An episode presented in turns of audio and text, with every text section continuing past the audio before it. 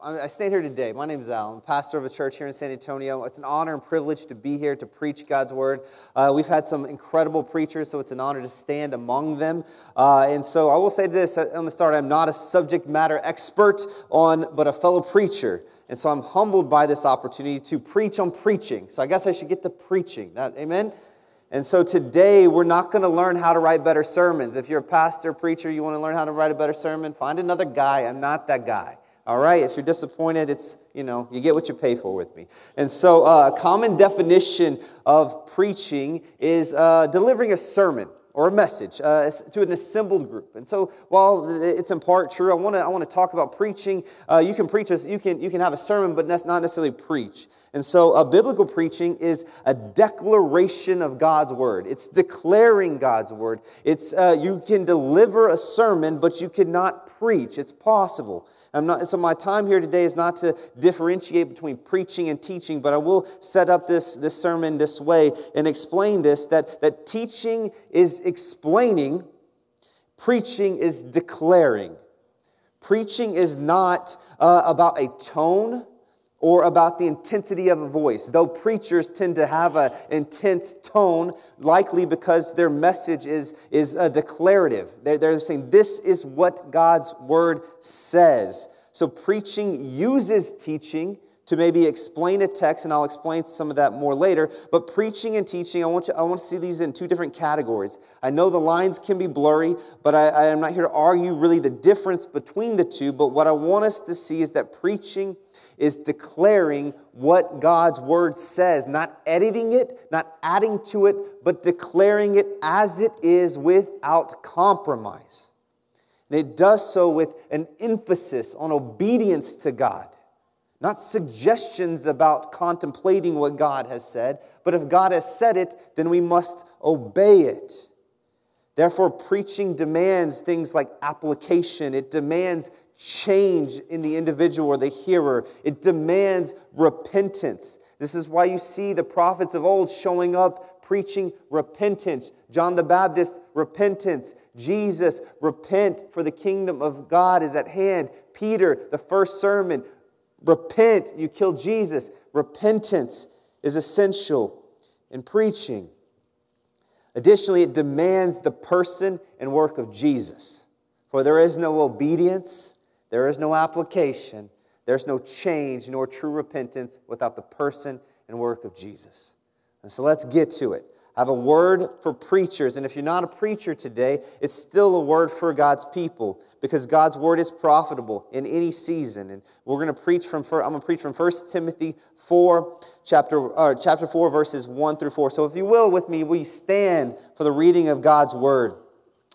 I charge you in the presence of God and of Christ Jesus, who is judge of the living and the dead, by his appearing and his kingdom. Preach the word. Be ready in season and out of season. Reprove, rebuke, exhort with complete patience and teaching. For the time is coming when people will not endure sound teaching, but have itching ears and will accumulate for themselves teachers to suit their own passions, and will turn away from listening to the truth and wander off into myths. This is the word of the Lord. You may be seated.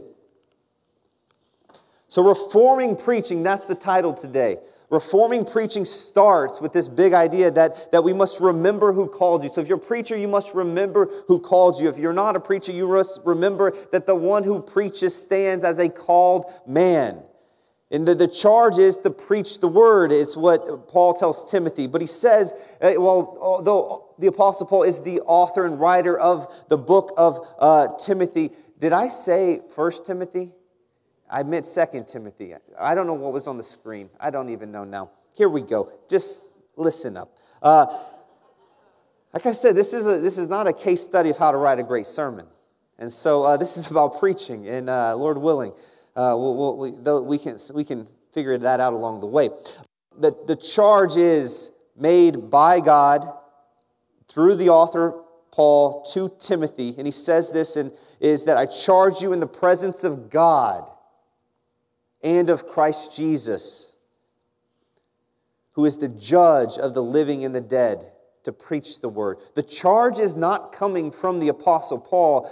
It's coming from the presence of God in Christ Jesus, who is the judge of the living and the dead. God has called you to preach. Those who are preachers, you've been called and commissioned by the Lord Jesus Himself, who is indeed the judge of both the living and the dead. Preachers, you might have been commissioned by a mission agency, but you've actually been commissioned by the Lord Jesus. Your mission agency or whoever has ordained you has simply affirmed what God has called. God is the commander in chief. It is the Lord Jesus who has called you to preach. You must remember, if we're going to reform preaching in our day, we must remember who has called you. It is Jesus, not a church, not an agency. It's been Jesus. It's, it's under their authority and, and their, their, uh, their affirmation that you continue and move forward. But I need you to see you take your orders from Jesus, His word, His will, His ways. He is the commander of your post. And he is the judge of both the living and the dead. So you should take this opportunity when you preach to understand whose authority you're standing under. It's Jesus's. And it says that, that by his appearing, meaning he's come, and by his kingdom, meaning he is king. He's not going to be king. We just celebrated the season of Christmas where we, where we, where we were reminded that the Lord Jesus was not born to be a king, but he was actually born king. This is why Herod was so upset with his birth and tried to murder him and murdered all these other children as well. Because Jesus was born king, not born to be a king. He has appeared, he has come, he is king. Therefore, he has a kingdom. The king, it says this commission is by Christ appearing, his presence, and his kingdom. He has a kingdom and his kingdom has come. And this is why we pray, Your kingdom come, your will be done on earth as it is in heaven. And so, a preacher, your calling is, is to man the post, to usher in the kingdom of heaven through preaching God's word. Your authority and your commission is, is done so under the leadership and the banner and the commissioning of Jesus, your king. So, you're just simply a herald on the watchtower declaring good news Good news that sets captives free. You're not offering suggestions. If you're a preacher, you're not suggesting things. You're not consulting critics. You're charged to preach. So today, men of God, preachers of God's word, remember who called you. Remember that you were once dead in your trespasses and sins. But because of Christ, He has made you alive. He has saved you. He has adopted you. He has now commissioned you to continue to carry that good news through the preaching of His Word. Next, we must remember our calling. We remember our calling. That's the charge that Paul gives Timothy. It's the charge to preach the Word. To preach the Word. That's the charge. We remember who called us, the Lord Jesus, and what has He called us to do as preachers to preach the word. Not preach your opinion, not preach, your, preach the philosophy of the day, but preach the word. The Word of God, the Bible, it's written, it's bound, it's in your hands, it's on the screens. It's if you want the old school scroll, you know, download the app. You got it. It's the Word of God. It's living, it's active. It's sharp. It cuts through the cultural noise of our day. In order to preach it, if you're a preacher, you must know it. You must know it. Any soldier going into battle must be well acquainted with his weapon. So too, you preacher must be well trained in yours. And I hear it, pastors, I hear it all the time pastors and preachers, and, and, there's a few things that infuriate me, actually, many things probably, but this one is one of them. Pastors and preachers who don't like to study. Like, I don't like studying God's word. I don't like, I like, I love to preach. I'm really good at preaching, so just put me up there and I'll preach. I just really don't like the study. I don't like the prayer closet. I, I, I just want to preach. You know what they are? They're adolescent boys who the, want the appearance of power, but will never have any prophetic power from God's word. That's what that is. And our nation is full of them.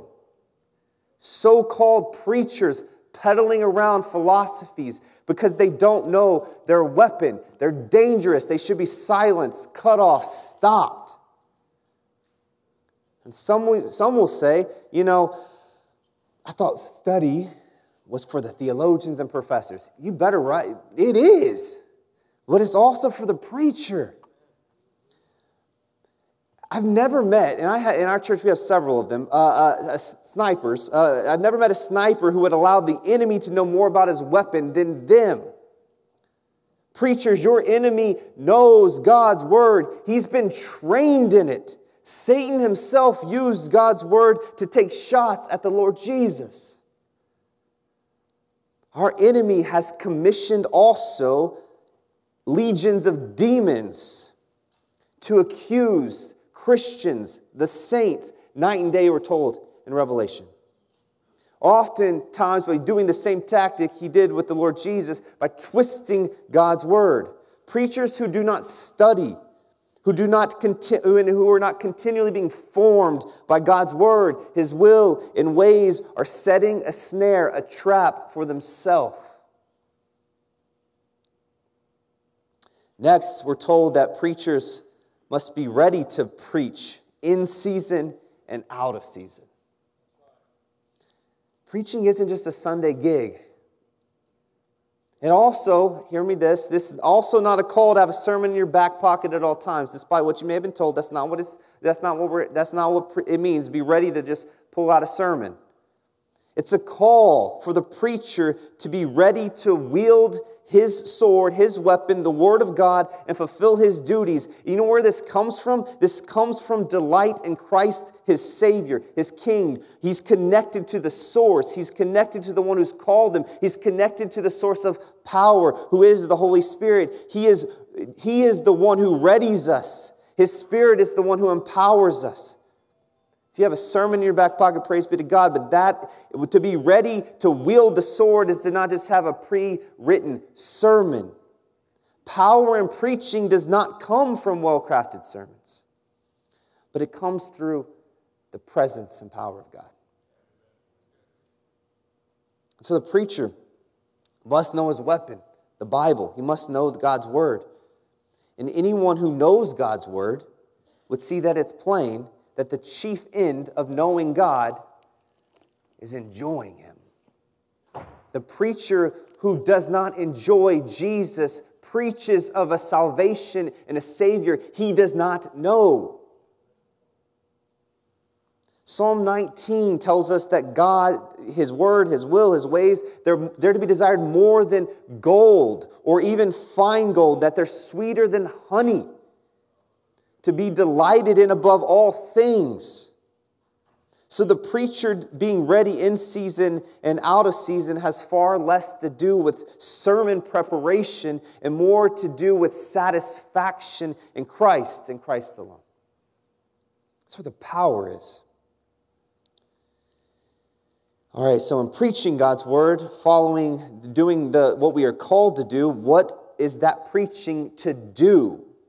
He says that it is to reprove, rebuke, and exhort with complete patience and teaching. So, reprove, what is that? Peru, forgive me, uh, but this is, a lot of people don't know what a reproof is. It's sayings like this don't be an idiot. Like, that's a reproof. You're like, man, I, that sounds harsh. Well, you know, don't be one. You know, don't be a fool. You know, there you go. Uh, a, rebu- a, rebuke is uh, harsh as well, but it's saying you are wrong, therefore you must change. The reproof is like, hey, here's a warning. Don't be like that guy. And uh, we'll mock him, we'll mock you too if you keep doing that. But a rebuke is, hey, you're absolutely wrong. You must change here. Preaching does both. So sometimes people get offended. You're like, man, can you, can you, you do that? Yep, reproof. That's what that is. Additionally, it's to exhort, to encourage obedience to Jesus. That's what it is. But I want you to see that, that that's what the preacher is called to do. That's what the sermon is called to do. And so your preaching must be, as the text says, accompanied by teaching. So we're not against teaching. Preachers, we love teaching. Uh, and you, you must be good at teaching. But, but preaching is accompanied by teaching and patience, he says. Patience. So preachers must be able to teach, and this is where you see Jesus. He taught. What, what did the scribes and Pharisees? What did the people around him say he taught like? He taught like one who had authority. He wasn't just teaching philosophy. He was explaining things and saying like, "You got to do these things." He had authority. So when you're preaching reproves or when you're preaching rebukes, I want you to see this. It must be accompanied by patience. And when you exhort someone, your preaching must also be accompanied with patience. Additionally, teaching, our, our, our, rebuking and our reproof must be accompanied by both patience and teaching or explanation. So, like when you rebuke someone, you reprove someone, you explain why you did that, why the Word of God says this. You give explanation so that they have understanding and so they can gain a heart of wisdom and they can worship the God of the Bible. So, we love teaching, we love to teach, but in a way that, that, that leads, uh, that it, that it enhances the preaching, that pushes towards obedience to Christ. The same is true when you're, you're encouraging someone, you're exhorting someone to, to obey the Lord Jesus, to obey God's word, will, and ways. You got to explain why. That's the teaching behind it. That's why he says to be accompanied with it. He says to be patient. Why? Here's why. Because you ever met someone? Ever met another human? You asked them to do something, they didn't do it? Got to be patient. See, we sheep, we, we, we're not quick to obey God's word. Patience is required of the preacher. Also, sin is crouching, ready to devour the hearer. The very moment that it's preached, right when they walk out the door. Now, tomorrow, the next day, sin is real. Our hearts are prone to wonder. We continually need the mercy and grace of Jesus. So we need great patience with ourselves. We need great patience with those whom we shepherd. So, our preaching, yes, is authoritative and it's declaring this is what the Word of God says, and therefore must be accompanied with explanation or teaching so that people can understand it and you can help them obey. And then you need to be patient when they don't. And so, patience is required of the preacher. And if you are going to preach God's Word all the days God has assigned you as a preacher, you must be a patient man and an effective teacher. And so here's why it matters. Why does it matter? Why does, why does preaching matter over teaching? Verse 3 For there's a time coming when, when people will not endure sound teaching. There's a time coming, the time is here, but there's a, they, they, what will they not endure? Sound teaching. It's not that there's not teaching, there's teaching sound teaching, good teaching. And, and, and we should have sound, good, faithful Bible teaching. But there's a time coming when people won't endure it. So, what is, what is the message? Because they're not going to endure sound teaching, what must you do? You must preach the word. They don't want to have anything to do with sound teaching. They want to having their ears, itching ears. They will accumulate for themselves teachers to suit their own passions and will turn away from listening to the truth and wonder into myths. People won't endure sound teaching. They're going to go follow heretics and nut jobs and, and the next bestseller and whatever they find on TikTok and whatever, whatever is their algorithms, as we just heard, wanting them to believe. Compromising teachers, it says. It's already happened in our day. And I believe we are in the middle, and at least in America, of a mass generational apostasy. And imagine uh, if, if anyone wants to follow suit, they're gonna, uh, of America, they're going to follow their way off the cliff as well. Yes, God's preserving for himself a remnant. Yes, he's preserving uh, his people. Yes, he's still salvation is still coming to our city, your city, wherever you are, live, work, and play in the nations and beyond the world. But there are people who will not endure sound teaching but rather they're going to find people who want to uh, who, who, who itch their, they have itching ears so they will accumulate for themselves other teachers to fit their own passions see i need you to see this here sound teaching and i love sound we are sound bible teachers hear me hear this sound teaching will not compete with false teaching unless we preach god's word in addition to teaching soundly And so, this is why the seeker sensitive movement was so impactful in our country and so popular. Many preachers stopped preaching and everyone went to teaching. And it was just a teacher here, a teacher there, and even the language you start to hear, and I'm a Bible teacher. And you had sound Bible teachers and false Bible teachers, but we had no preachers. And you wonder why. The itching ears would accumulate for themselves other teachers, false teachers. See, oftentimes we think that it's just if you have sound teaching and false teaching, sound teaching is going to win out because that's logical. Well, we're not dealing with logic here. You welcome to America. That's not what we do anymore. We don't deal with logic. We need a demonstration of the Spirit and power. That's what Paul tells the Corinthians. The Corinthians were crazy like us. They needed the cross of Christ, Jesus crucified, nothing else, the power of God for salvation for sinners. That's what they need. That's what we need. That's what the world needs. And so you may have sound doctrine, but you might not be preaching. And so people have wandered off. They've forsaken God's word, will, and ways. And this is the command that Jesus gives here preach the word. Why? Because people aren't enduring your sound teaching anymore. He's not saying forsake sound teaching. Don't hear me say that. We, I'm a firm believer in solid, firm Bible teaching, sound teaching. We are, we are for that. But, but he, it's interesting that he's saying preach the word, reprove, rebuke, exhort. Why? Because people are not listening to the sound teaching. So you got to get above the cultural noise and preach God's word with power and authority because you're a man who's lit on fire in the presence of God and God has birthed in you a desire to communicate his word, his truth. And so you do so declaratively. And it offends people. It pierces them. It pierces them. And so the prophetic power from the presence of God is ushered in to the people of God through the preaching of God's word. It, what it does is it pierces hearts. It, it, it, it overcomes the itching ears. People are, are hell bent on their own destruction, and it's, it's a heralding like a parent would their child who's running out into the road and about to be hit by an 18 wheeler. They don't say, Hey, honey, let's talk about this. Let me suggest some wisdom here. Car you hit, die.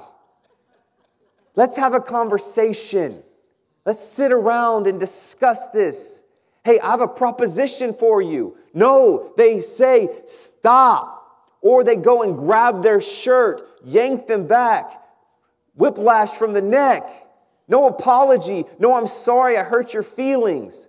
You almost got hit by the car. I cared about your life. So instead of offering suggestions, I declared to you what is true and inevitable and coming and impending. And he who has ears, they hear. Do it. I've seen it before. People are like, why did you just yell? I can just yell. Well, my son turned back around when I did that. You see that? He was going that way, he came back.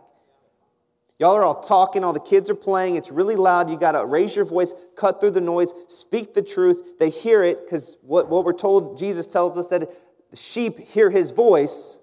They, you hear it, you turn back. It's what repentance is turning back. So we must preach repentance. False teachers don't have the Spirit and power of God. But preaching does. And so, additionally, preaching must also address the cultural idols of our day. It must speak to the heart of individuals, convicting individuals of sin. It must be more like the prophets of old, calling men and women to repentance and pleading with them to look upon Jesus and live.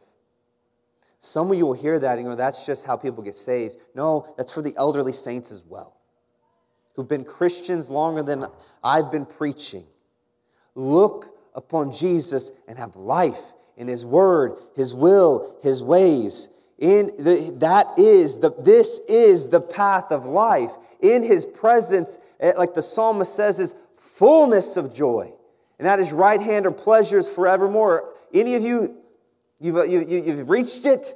You have pleasure forevermore apart from Christ? No, our hearts are prone to go seeking after other pre- pleasures. Preaching reorients ourselves, remind us that we are sinners, often led astray. It's the heralding telling the ears to turn around and come back to Christ. Preachers, quote from the great Protestant reformer, Martin Luther. He says this, and this take, I think I said this quote last year. I'm going to say it again.